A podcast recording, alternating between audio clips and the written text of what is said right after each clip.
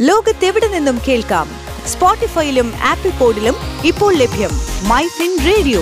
മണിക്കെലക്കം കേൾക്കാം. ബിസിനസ് ലോകത്ത് എന്ത് സംഭവിക്കുന്നു? ടോപ്പ് ട്വന്റി ബിസിനസ് വാർത്തകളുമായി Thomas Cherian. Top twenty business news in three minutes.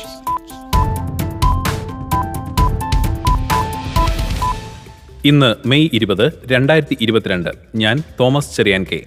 Indian ഓഹരി വിപണി ഇന്ന് ഉണർവിൽ. സെൻസെക്സ് ആയിരത്തി അഞ്ഞൂറ്റി മുപ്പത്തിനാല് പോയിന്റ് ഉയർന്ന് അൻപത്തിനാലായിരത്തി മുന്നൂറ്റി ഇരുപത്തി ആറിലെത്തി നിഫ്റ്റി നാനൂറ്റി അൻപത്തി ആറ് പോയിന്റ് ഉയർന്ന് പതിനാറായിരത്തി ഇരുന്നൂറ്റി അറുപത്തി ആറിലും ഇന്ന് വ്യാപാരം അവസാനിപ്പിച്ചു.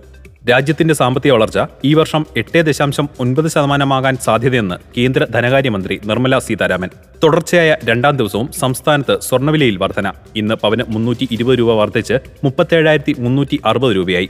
എൽ ഐ സി ഓഹരി വില ഇന്നും താഴ്ന്ന് എണ്ണൂറ്റി ഇരുപത്തി ആറ് രൂപയിൽ അവസാനിച്ചു. എ ടി എമ്മുകളിൽ കാർഡ്ലെസ് വിഡ്രോവൽ സംവിധാനം നടപ്പിലാക്കണമെന്ന് ബാങ്കുകൾക്ക് നിർദ്ദേശം നൽകി R B I.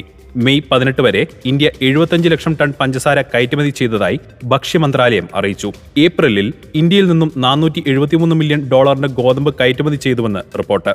Digital signature സേവനം നൽകുന്ന ഇ മുദ്ര ലിമിറ്റഡ് ആങ്കർ നിക്ഷേപകരിൽ നിന്ന് നൂറ്റി ഇരുപത്തിനാല് കോടി രൂപ സമാഹരിച്ചു. NEFT R T G S സൗകര്യങ്ങൾ ഈ മാസം മുതൽ പോസ്റ്റ് ഓഫീസ് സേവിംഗ്സ് അക്കൗണ്ട് ഉടമകൾക്ക് ലഭ്യമാകും. എക്സ്പ്രസ് എൻട്രിക്ക് ആവശ്യമായ സെറ്റിൽമെന്റ് ഫണ്ടിൽ വർധനയുണ്ടാവുമെന്നറിയിച്ച് കാനഡ. സ്റ്റോക്ക് ട്രേഡിംഗ് സർവീസ് ആരംഭിക്കുമെന്ന് ക്രിപ്റ്റോ എക്സ്ചേഞ്ചായ എഫ് ടി എക്സ്. സർക്കാരിന് രണ്ടായിരത്തി ഇരുപത്തൊന്ന് ഇരുപത്തിരണ്ട് സാമ്പത്തിക വർഷത്തേക്കായി മുപ്പതിനായിരത്തി മുന്നൂറ്റിയേഴ് കോടി രൂപ ഡിവിഡൻഡ് നൽകാൻ തീരുമാനിച്ചുവെന്ന് ആർ ബി ഐ.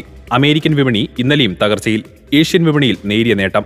പാമോയിൽ കയറ്റുമതി തിങ്കളാഴ്ച മുതൽ വീണ്ടും ആരംഭിക്കുമെന്ന് ഇന്തോനേഷ്യ. കൂടിയ ടിക്കറ്റ് നിരക്കുകൾ യാത്രാമേഖലയെ സാരമായി ബാധിക്കാൻ സാധ്യതയെന്ന് റിപ്പോർട്ട്. ശ്രീലങ്കയിൽ സാമ്പത്തിക പ്രതിസന്ധി രൂക്ഷം. കടം തിരിച്ചടയ്ക്കുന്നതിൽ വീഴ്ച വരുത്തുന്നത് ഇതാദ്യം. രണ്ടായിരത്തി ഇരുപത്തൊന്ന് ഇരുപത്തിരണ്ട് സാമ്പത്തിക വർഷം ഇന്ത്യയിലെ വിദേശ നിക്ഷേപം റെക്കോർഡ് തുകയായ എൺപത്തി മൂന്ന് ദശാംശം അഞ്ച് ഏഴ് ബില്യൺ ഡോളറിലെത്തി. എൻ ടി പി സി അറ്റാദായം പന്ത്രണ്ട് ശതമാനം ഉയർന്ന് അയ്യായിരത്തി ഒരുന്നൂറ്റി തൊണ്ണൂറ്റൊമ്പത് കോടി രൂപയായി. ചെറുകാറുകളുടെ വിപണി ഇരുപത്തെട്ട് ശതമാനം ഇടിഞ്ഞതായി Maruti Suzuki chairman R C Bhargava. രാജ്യത്തെ ഇന്ധനവില ഉയർന്നതിൽ ആശങ്കയിലായിരുന്ന ഡ്രൈവർമാരെ പിന്തുണയ്ക്കാൻ നിരക്ക് വർദ്ധിപ്പിച്ചതായി ഊബർ. ഇതോടുകൂടി ടോപ്പ് ട്വന്റി ബിസിനസ് ന്യൂസ് അവസാനിക്കുന്നു. ലോകത്തെവിടെ നിന്നും കേൾക്കാം? സ്പോട്ടിഫൈയിലും ആപ്പിൾ പോഡിലും ഇപ്പോൾ ലഭ്യം മൈ ഫിൻ റേഡിയോ. മണിക്കെലക്കം കേൾക്കാം.